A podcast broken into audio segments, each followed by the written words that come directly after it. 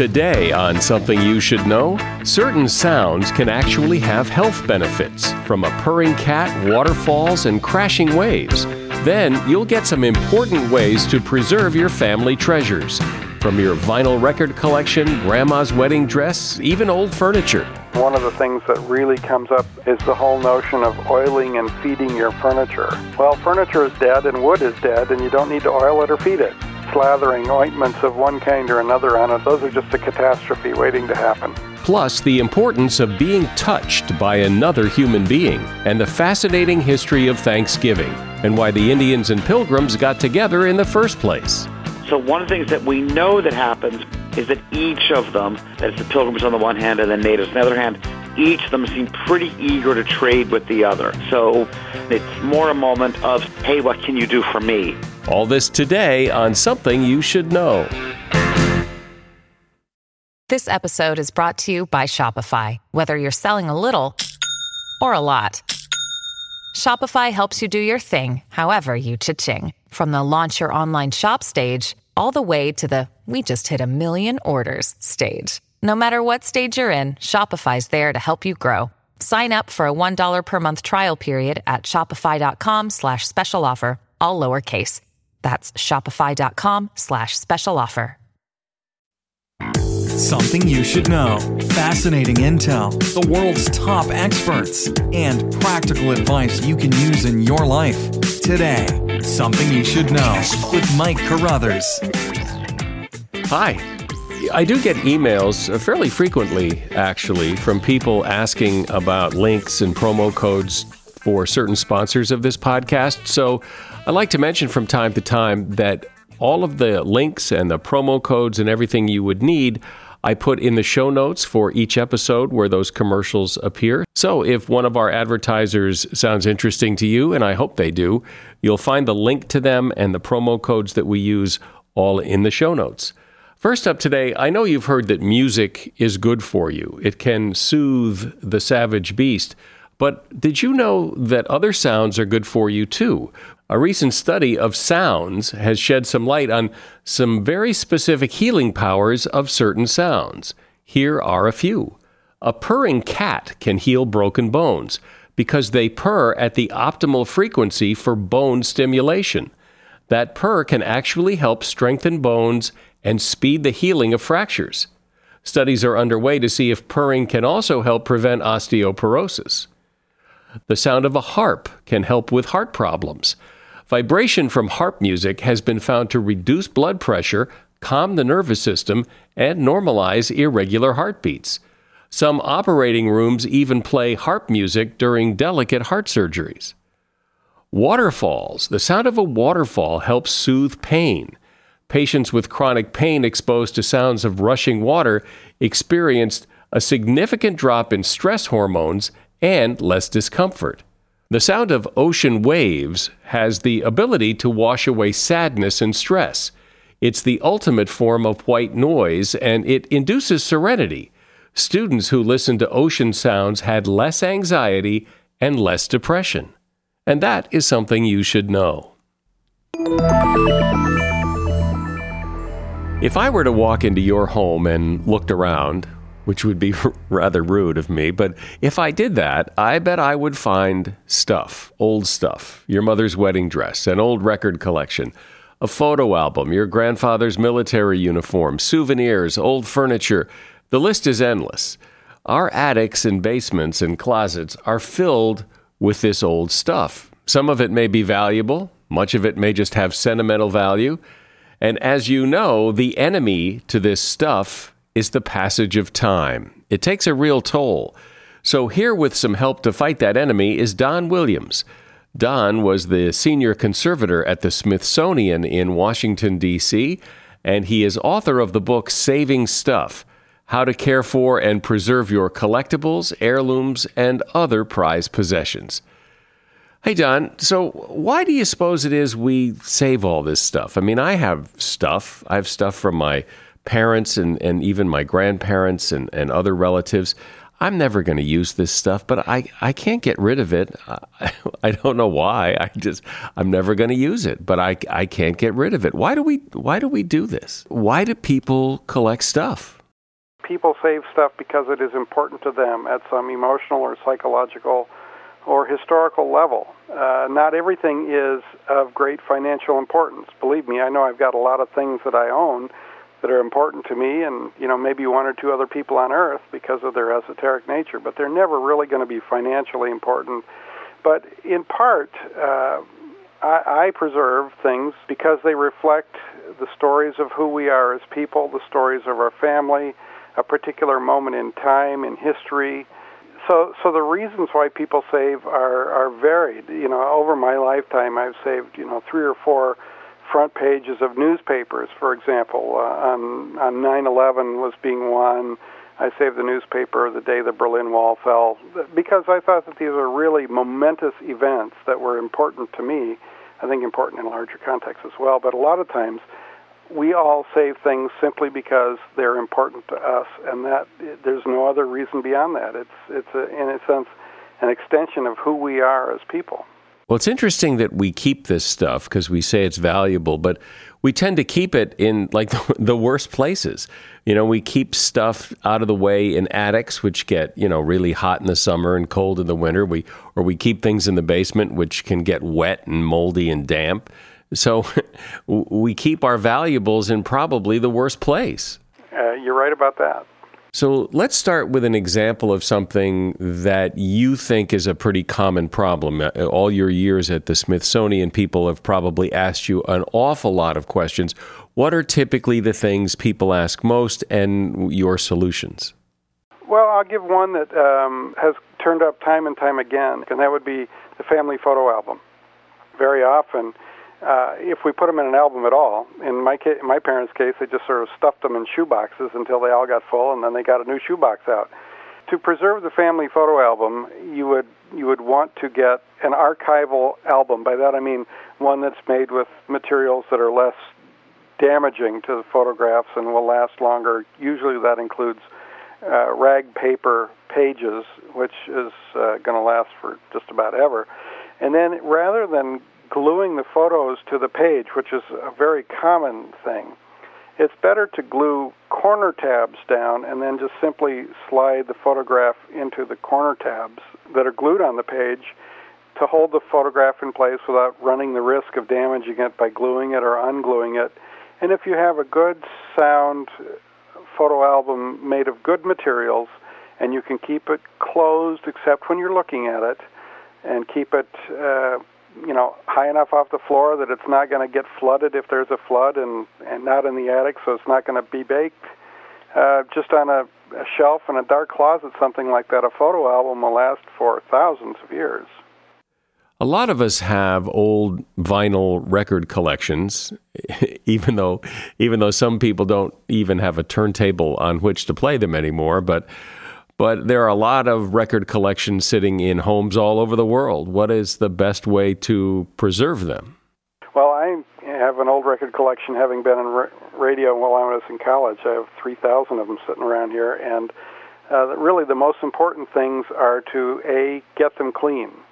Uh, make sure that there's no debris and dirt in the grooves. And uh, in our book, we describe some various methods for doing that so that the particulate matter isn't in there to scratch them, you should put records themselves in a archival glassine sleeve, which is pretty common, at least it was common for really high-end audiophile records back in the day when people still played phonograph records.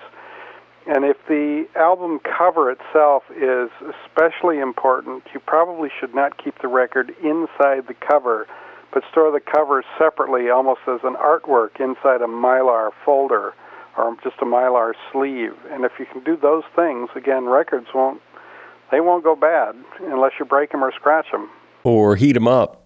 Or heat them up. That's why you don't want to keep them just loosely around up in the attic. You uh, you just said you recommended keeping the records out of the record jacket. Why is that? Because if the record, if the jacket is partic- again, this is if a jacket is particularly important.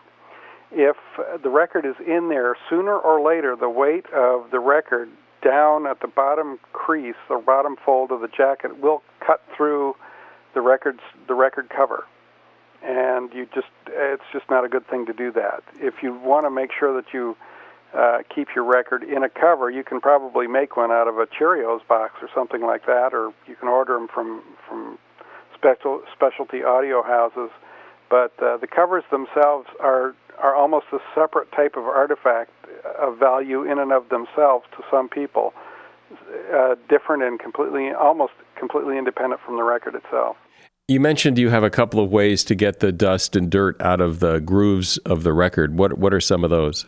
Uh, one of them would be to just gently wash the grooves with rubbing alcohol and a and a fairly soft artist's or makeup brush, just to kind of loosen the uh, debris that's in there, and then and then uh, blot it up with either a uh, lint-free blotter paper or lint-free um, cotton lithography pads, which are designed specifically not to leave lint behind. But anyway, just just to to moisten and loosen, and then just kind of sop up the material because you don't want to be scrubbing a record because you'll just cause more damage by moving the particulate gunk around. Why not? Why not just hold it under the faucet? If you have if you have absolutely perfect control and you and you won't be getting the label wet, you probably could do that. The, the only problem is that depending on where the water from the faucet comes from, you could just be imparting a whole new level of contamination to the surface. What other common things do people ask you about that they're saving or they want to save and they want to keep in good shape? What what are what are the things they ask? There seems to be a lot of interest in saving a dad or granddad's military uniform, for example, and conversely, on the distaff side, it would be great grandmother's wedding dress or something like that. And the instructions for either of those two textile clothing items is pretty much the same. You want to make sure that you get it clean because the contamination from food and use and you know body sweat and oils and things like that are a, uh, a buffet to a lot of insects. They, they may not want to eat your clothing, but they sure want to eat the stuff you leave on it. But get your clothing clean. Make sure that you pack it out with either acid-free tissue paper or polyester batting so that there's no creases because if you have creases in textiles, that's a real place for damage to begin. And then if you can do that and just keep it in an archival acid-free box or something like that, you're, you're good to go for a long, long time. My guest is Don Williams. He was the senior curator at the Smithsonian Institution, and he's author of the book Saving Stuff How to Care for and Preserve Your Collectibles, Heirlooms, and Other Prized Possessions. You know, Don, I'm, i was wondering if there are things people save and collect, and they do things to them in the name of preserving them, and they're actually doing more harm than good. Uh, yeah, I would think of a piece of furniture that's got a very fragile finish on it, whether it's painted or varnish. Uh, if you try really to do any intrusive maintenance on that, you're probably going to cause more damage than you're going to prevent. Um, a lot of times, things do or people do things to things that they think may be helpful and useful, but in the long run are very destructive to them. One of the common things that I've come across is a is a large, you know, a huge photograph or a movie playbill or something like that. You know, a real big poster, and a lot of times people will glue fabric to the back of those to preserve them. When in fact, despite their good intentions, that's really going to hasten the demise of the object over the long haul. Just because we're getting into the holiday season here, I think about uh, Christmas ornaments because a lot of people have ornaments for years and years and years. And basically, you just throw them in the box after Christmas and they sit in the attic until next year, which may not be the best way to preserve them. Well, yeah, if you throw Christmas ornaments in a box and just let them loose, then clearly you've made a decision that preserving them is not your highest priority or even a priority at all. If you have interest in preserving ornaments, the most practical thing to do is just keep them in their original fitted container uh, to store them. If you don't have a fitted container, you can make make a, a fitted cavity pack, we would call it, uh, to hold a fragile ornament so that it could be in a box that would have specially designed and made by you padding uh, to protect it for handling and, and so forth. If you have to hire someone, what's the best way? Referrals? Well, maybe that could work. But just because somebody knows somebody who knows you doesn't necessarily mean they're qualified. Or you could pull out that file of random resumes that came in during the last six months. Maybe there's somebody in there. Maybe. Now, I, if you're hiring, you need Indeed. Indeed is your matching and hiring platform with over 350 million global monthly visitors, according to Indeed data, and a matching engine that helps you find quality candidates fast. As a business owner, I've found that hiring the right people, well, there's just nothing more important. Don't leave it to chance or a referral or a random resume. Use Indeed. In the minute I've been talking to you, 23 hires were made on Indeed, according to Indeed data worldwide. Indeed's matching engine is constantly learning from your preferences. So the more you use Indeed, the better it gets. And listeners of this show will get a $75 sponsored job credit to get your jobs more visibility at indeed.com slash something. Just go to indeed.com slash something right now and support this show by saying you heard about Indeed on something you should know. Indeed.com slash something. Terms and conditions apply. Need to hire? Oh, you need Indeed. As a listener to something you should know, I can only assume that you are someone who likes to learn about new and interesting things and bring more knowledge to work for you in your everyday life. I mean, that's kind of what something you should know is all about. And so I want to invite you to listen to another podcast called TED Talks Daily. Now, you know about TED Talks, right? Many of the guests on Something You Should Know have done TED Talks. Well, you see, TED Talks Daily is a podcast that brings you a new TED Talk every weekday in less than 15 minutes. Join host Elise Hu she goes beyond the headlines so you can hear about the big ideas shaping our future. Learn about things like sustainable fashion, embracing your entrepreneurial spirit, the future of robotics, and so much more. Like I said, if you like this podcast, something you should know, I'm pretty sure you're going to like TED Talks Daily. And you get TED Talks Daily wherever you get your podcasts. I know that in families there are still old eight millimeter home movies that uh, have never, no one's ever done anything with. They've never been transferred to any kind of digital medium. And, and maybe they'll never be transferred, but still they sit. So, what's the best way to preserve them so they don't deteriorate? The nature of that deterioration is almost entirely chemically based. In other words, it's a chemical reaction that's ongoing. And the only way really to affect chemical deterioration is to lower the temperature. And for every 10 degrees Celsius or 18 degrees Fahrenheit that you raise or lower temperature for a chemical reaction, it's going to double the reaction rate or cut it in half, whichever way you're going. In the case of film, movie film, and in fact, um, negatives from cameras, uh, the, really the best thing that can be done for them is to put them into the deep freeze and just slow down the process as, as much as you can. And once you put them once you put photographic film artifacts into a deep freeze, their lifespan is really, at this point, an uncounted number of years. It is a huge number of years. Uh, it makes it harder to enjoy the the films and things like that. I understand that. So ideally, if you wanted to preserve the information, the movie, the animation, whatever it was, you'd want to have the film duplicated either on the CD-ROM or DVD or whatever is the appropriate medium, uh, and then put the originals in the deep freeze. And that's really the only the only way we know how to do it so far.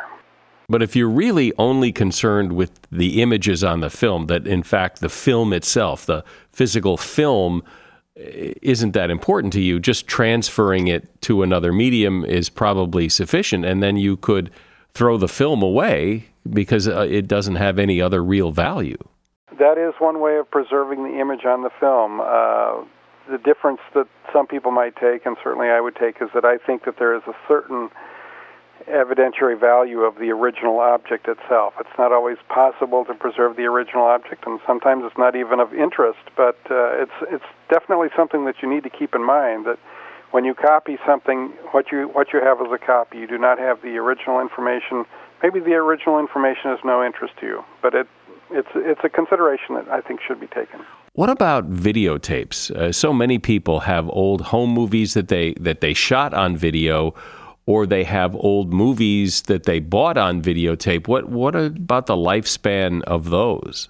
We have a pretty good idea, and we're uh, we've already exceeded the lifespan of some of the earliest videotapes. Magnetic media on tape depending on again its storage and other things, have a, has a lifespan of say maybe 20 to 100 years. Most times, since it's not in optimal storage conditions, you can notice demonstrable degradation of the signal on, on magnetic media on tape within two decades. So, again, having the material transferred to some digital medium is probably a good idea and sooner rather than later. Yeah, and, and we had a research project in our lab some years ago. We were we were looking at video and audio tape, and the best we could come up with was really no way to preserve the the original artifact. That's one case where the original artifact was doomed, and the best we could come up with was a set of protocols for deciding how best to duplicate them onto some other medium. What about old toys? I think most families have toys, stuffed animals, things that we don't take particularly good care of, and they have some sentimental value. Uh, is there anything wrong with just you know throwing them in a box and and that's it? Uh, you could, but they won't last as long as if you do a slightly different approach. By again, uh, think back to how I talked about uh, clothing uh, and other textiles. You'd want to get toys clean by either carefully washing them or generally vacuuming them through. Uh, we prefer to vacuum textiles through a piece of window screen so that the the vacuum doesn't abrade the surface or you don't suck loose parts up into the vacuum, but getting the original toy clean and then keeping it wrapped in in archival materials, whether that's acid-free tissue paper or washed, unbleached muslin, cotton, or linen, or even uh, polyester batting uh, is a good material. And if you pack it and and put it in a an archival box, by that I mean one that's not going to go bad real fast. Uh, you can make toys last a very long time, but just tossing them into a bag puts them at risk of being jostled or abraded or snagging on each other or tearing open even. So for the toys that are important to us, we need to probably expend as much thought, at least, in preserving them as those things we think have great monetary value. Anything else that people ask you about frequently or that you specialize in? Some information that people could really use to help preserve the things they have? Well, I, my own specialty uh, is furniture and wooden objects, and one of the things that really comes up almost every time I speak in public is the whole notion of oiling and feeding your furniture. Well, furniture is dead and wood is dead, and you don't need to oil it or feed it. And for the most part, many of the concoctions that were developed over years, again, probably with good intentions, uh, are in the long run imparting a tremendous amount of damage to the surface of furniture uh, by through chemical reactions with finishes and some of the goo that we put on, uh, the, the surface of furniture will eventually uh, destroy that surface. And so, for the most part, in the case of furniture, the best thing is just keep it clean and maybe put a coat of paste wax on it every 10 years or something like that. But uh, the whole notion of actively maintaining it by slathering ointments of one kind or another on it on a regular basis, those are those are just a catastrophe waiting to happen. Well, that's interesting. You have to wonder where some of these ideas came from. As you say, you know, a dead piece of wood isn't going to need a whole lot of care, and yet a lot of people uh, with the furniture in their home uh, spray all kinds of stuff on it, uh, rub all kinds of stuff on it, and as you say, it's a it's a dead piece of wood. You know, I think part of it was that it was providing a certain short-term rejuvenation, uh, if you will, a visual uh, uh, enhancement. But people hadn't been doing this for long enough to really see the long-term results of it. Uh, there's there's many a museum in the United States and Canada and elsewhere in Europe that were slathering these concoctions again. They thought they were doing the right thing, and now they're literally having to spend billions of dollars getting this stuff off because it has turned into chocolate brown goo on, on the surface of really fabulous stuff. Oh, I, I know what I wanted to ask you about. What about shiny things like silverware, grandma's old silverware that we take out once a year and use at Thanksgiving, or other silver items in the house? Is there any harm if you're not using it to let them tarnish and then just shine them up when you need them? Or is there some benefit to keeping them shiny most of the time? As a general rule, I like to I like to have silver objects kept shiny and it's not hard to do that, actually. If pieces are in constant use, there's a certain amount of polishing that's going to happen just by washing and using them. If your silver is used only occasionally, you can keep them polished with a very, very fine polishing material, which I describe in our book as basically just pulverized chalk, if you will, in, in alcohol or mineral spirits. And that just is, is a very soft abrasive, keeps the keeps the corrosion off the surface because that's what we're seeing when we're seeing tarnish. It's corrosion. And then for things that are only in infrequent use, you can just wrap them in a napkin-sized piece of silver cloth, or it's sometimes called Pacific cloth, which is available at most better fabric stores, and uh, that will keep tarnish down to almost zero. And talk about your special warning about books and bugs. Well, um, there are two different kinds of bugs that love to eat books, and uh, those would be, for the most part, silverfish and cockroaches. And the silverfish tend to eat on the pages, the paper itself, in a damp environment. And cockroaches love to eat the glue that binds books together. So, uh, if you can control the environment where books are to especially minimize bugs, be they silverfish or or cockroaches, and then if you can further control the humidity so that you don't get mold and mildew uh, into your books. Uh, that's that's really the that's really the end of the introduction uh, to the process that you need to do. Once you do those, you know, keep bugs out, keep the humidity controlled, keep the temperature moderate. Basically, if you're comfortable, your books are comfortable. And if you can do that, then your books will be along around a long time, provided you don't misuse them. As long as you don't break them or tear them or fold the pages and you know break off the corners of the paper, uh, your books will be around for centuries. Great. Well, that's good advice. Don Williams has been my guest. Don was the senior conservator at the Smithsonian in Washington, D.C. for quite a while, and he's author of the book Saving Stuff How to Care and Preserve Your Collectibles, Heirlooms, and Other Prized Possessions. You'll find a link to his book at Amazon in the show notes. I appreciate it. Thank you, Don, for being here. Today, Thanksgiving is celebrated on the fourth Thursday of November. Why? Well, in 1863, Abraham Lincoln declared that Thanksgiving be celebrated on the last Thursday of November. And there it stayed. But in 1933, November was a five Thursday month. Just like this year, 2018, there are five Thursdays in the month. So retailers asked President Roosevelt to move Thanksgiving up a week to help get an early start on the Christmas shopping season. He declined. But in 1939, November once again had five Thursdays in it. And this time, President Roosevelt agreed to change it to the fourth Thursday of November. There was a lot of controversy about it. Many people thought he was just bowing to pressure from retailers, which I guess he was. And some states kept their Thanksgiving on the last Thursday of November. Then in 1941, Congress passed a law making the fourth Thursday of November the holiday of Thanksgiving, and it has stayed there ever since. But what about the first Thanksgiving? We all heard stories in school about how the Pilgrims and the Indians got together to give thanks and they had dinner together. But how much of that story is true? How much of it is a myth? And what really did happen back then? And how has the celebration evolved from then to now?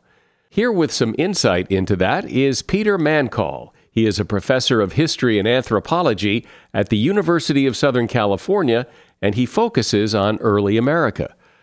Hi, Professor. Welcome and happy Thanksgiving. Thank you very much for having me. So, the story we all heard in elementary school about the Indians and the Pilgrims and they get together, uh, is that generally what happened at the first Thanksgiving? Well, we know from some of the documents that in the autumn of 1621, the Pilgrims and their nearby native neighbors, Wampanoags, got together for an autumn celebration that, according to one of the documents, lasted about three days, and they sort of sat and shared food and feasted together. Um, the documentary record is not particularly thick on this, but we do have two observations for something that happened in 1621, and then we have a somewhat more detailed account of what happened in 1623. But I think we can be fairly certain that they did get together Uh, it had been a terrible winter for the pilgrims. They'd arrived in 1620. About half of the pilgrims didn't even survive that first winter. Uh, they suffered from scurvy and malnutrition. And so when they got to the autumn of 1621, that first harvest time, it was really a time of great celebration because I think it signaled to many of them that though they believed uh, they would survive, they, they certainly hoped that God would take care of them. Here was real proof that they would be able to make it in New England. So, what was the nature of the relationship between these European settlers, the pilgrims, and the people who were already here, the Native American people? How did they interact, or did they interact much? What was what was the nature of this? So we know that other Europeans uh, had been in this part of the Atlantic coast before the Pilgrims arrived. The Pilgrims arrived in, in, in late 1620. So we know, for example, uh, that the French explorer Champlain had been in the area, and we know that Captain John Smith, who we associate more famously with Jamestown in early Virginia, we know that he had been there. They had both described the area, so knowledge of the area uh, had circulated, including some knowledge of the native peoples of the coast. And so when we get to the pilgrims arriving in 1620, we want sort of as, you know, many people want to look at this holiday and say, well, this is, you know, this sort of first dramatic moment. But in fact, there had been a history that led up to it, and that history had talked, told the English, had told the pilgrims what the natives were like, and it had benefited the pilgrims because they arrived in a place where there had been a very productive economy, where there had been cleared fields, where, where corn was growing, uh, where people had sort of mastered the local environment. But on a on a day to day basis, I mean, what was this relationship like? Was it you know we're working together as one, or you guys stay over there and we'll be over here, or let's go get a beer together? Or how did they interact? How was the the what's the nature of this relationship? So the relationship between the Pilgrims and the Wampanoags or with the nearby uh, Massachusetts Indians was not sort of, hi, how are you? So one of the things that we know that happens is that each of them, that is the Pilgrims on the one hand and the Natives on the other hand, each of them seem pretty eager to trade with the other.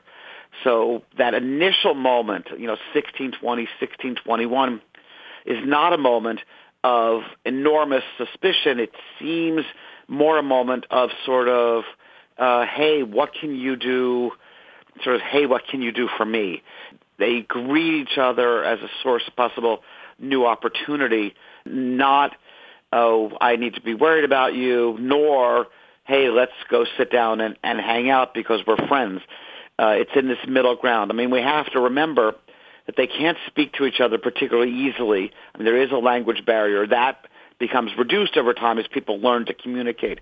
But at this point, it's still pretty intense. And so people are still sort of, you know, figuring things out. And a, a number of the uh, documents that survive from the period sor- sort of show us this trepidation, this, you know, how do we reach out?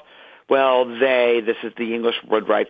Well, they showed some interest in in this, this thing that we had, you know, glass beads or or axe or metal axes, and we, that is the English, you know, said, well, we're starving and we would really like to eat some of their corn, and so I think we see people who are trying to establish relations. And one of the things that we also need to remember is that we tend, it's our natural tendency to sort of put them in this broad categories of uh, Wampanoags or other uh, Algonquin-speaking peoples on the one hand and English, you know, on the other.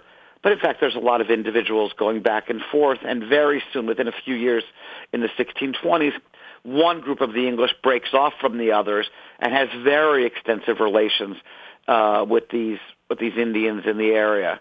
And so, you know, there are some who are absolutely embracing uh, let's get together. But at that very first moment, I think it's really a sense of sort of, well, what can you do for me? I'm still a little nervous about things. And did they call them Indians? Uh, yes, in the documents, some of the, the English often refer to them as Indians. It's a word that dates back, it's 100 years old by then in some of the documents, we see them using the more characteristic word, which is American. I mean, that word Americans starts as a European reference to Native Americans, that is the occupants of this newly named place that the Europeans call America. Uh, but by the time we get to the Pilgrims, they're using the word Indians. The Thanksgiving three day celebration was one of the two groups clearly the host, or was it just a kind of a potluck, let's all just get together? Or what, how, what was the nature of this celebration?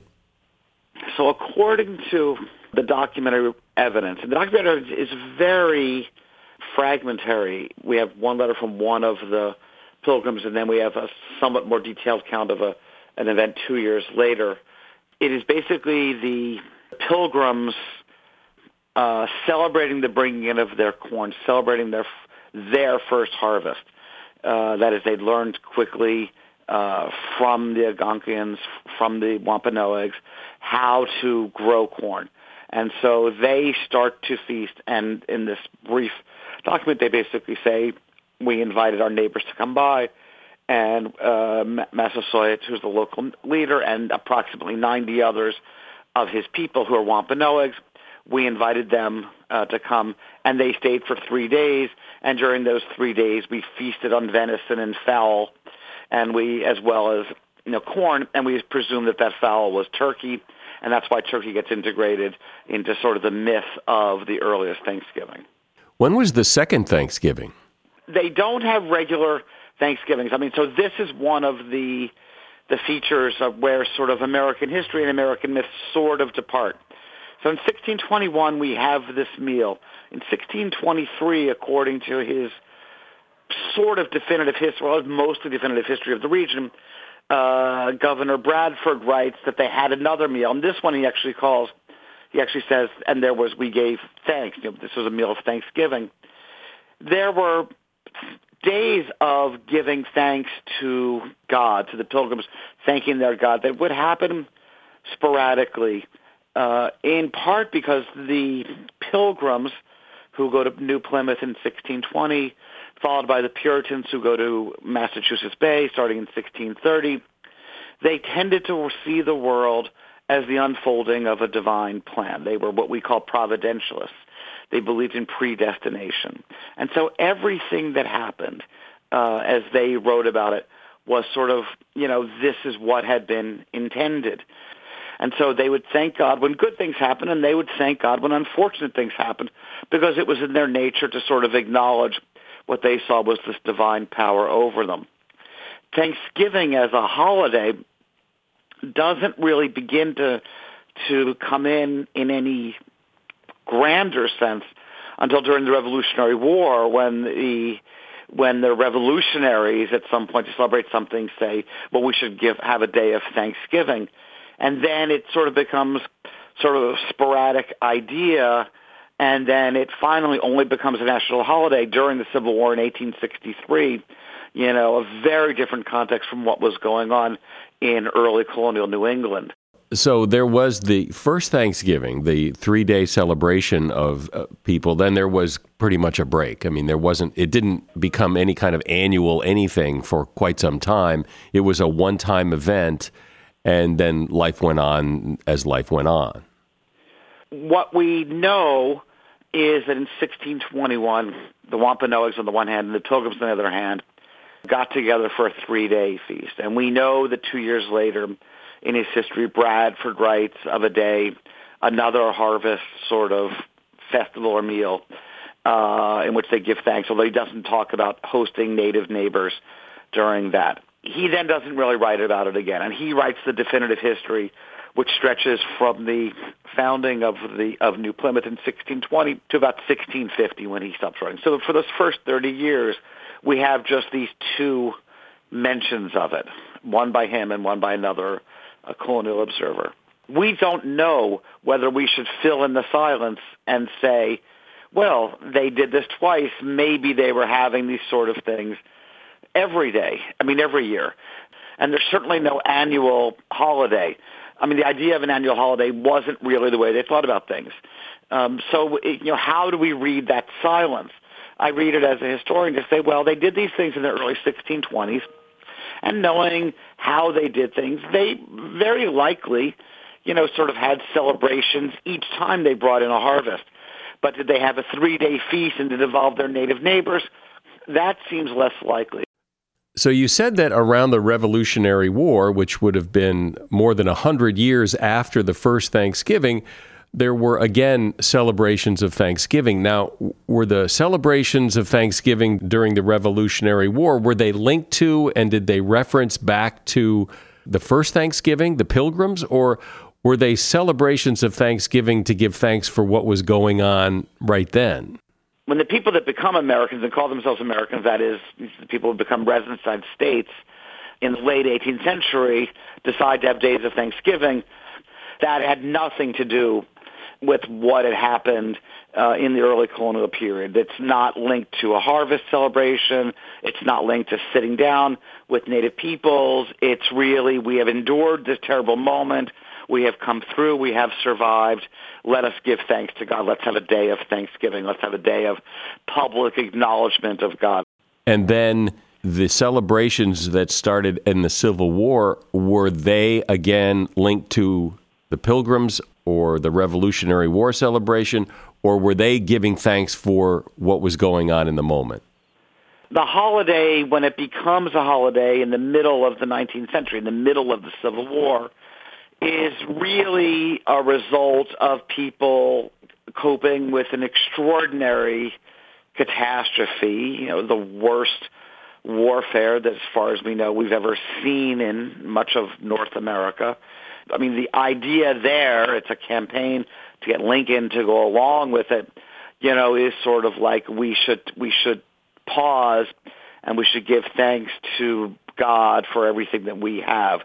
It has nothing really to do in any obvious sense with what happened in early colonial New England, although invariably there were people who are sort of looking back and thinking, well, once upon a time, in what was then, you know, sort of the myths of the past, you know, there were people and they came and they gave thanks to God, and we should do the same thing. But it's not really the same motivation for a holiday. So, if you were to put this on a timeline, there are four events on this timeline. There's the original first Thanksgiving in the 1600s with the Pilgrims. Then there's a Revolutionary War after the war Thanksgiving to give thanks for what they've been through.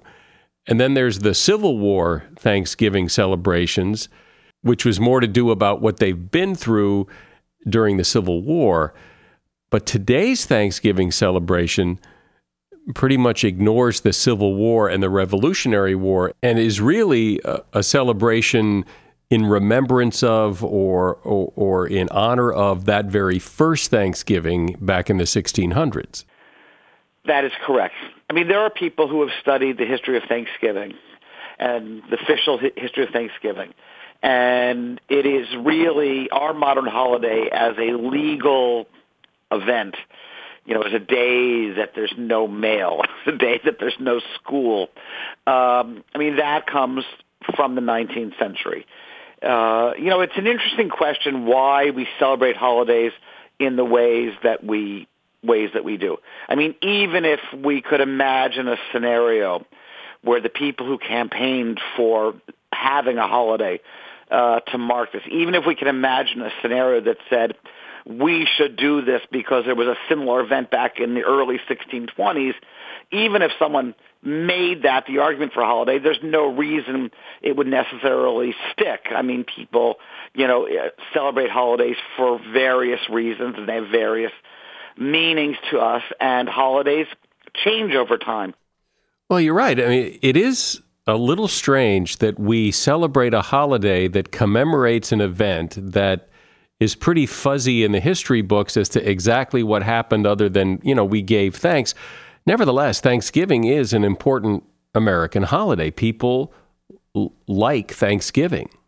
It seems to be a holiday as it's come to be celebrated in which we, that is collectively, want to reach back, and they want to reach back to this particular moment in the early 1620s. They want to reach back to this moment of people getting along. They want to reach back to a moment of celebration by the time Thanksgiving becomes a national holiday, you know, there had been terrible things that happened to Native peoples across what becomes the United States.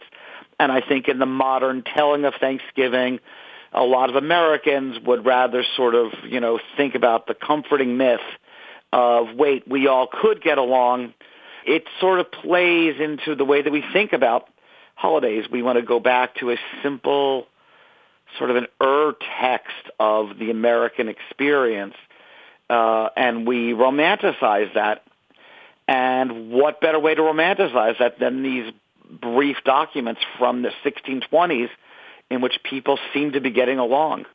Well, there's been a lot in this discussion uh, of things I haven't heard before, particularly about the Revolutionary War and the Civil War, and, and just an interesting take on Thanksgiving and how it got started and why it is the way it is. Peter Mancall has been my guest. He is a professor of history and anthropology at the University of Southern California. Thank you, Professor. Thank you very much.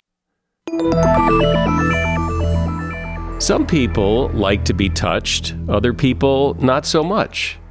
Of course, I think it does have something to do with who's doing the touching, but we have rules about touching who can touch and where and all that. But touching does seem to be a real human need.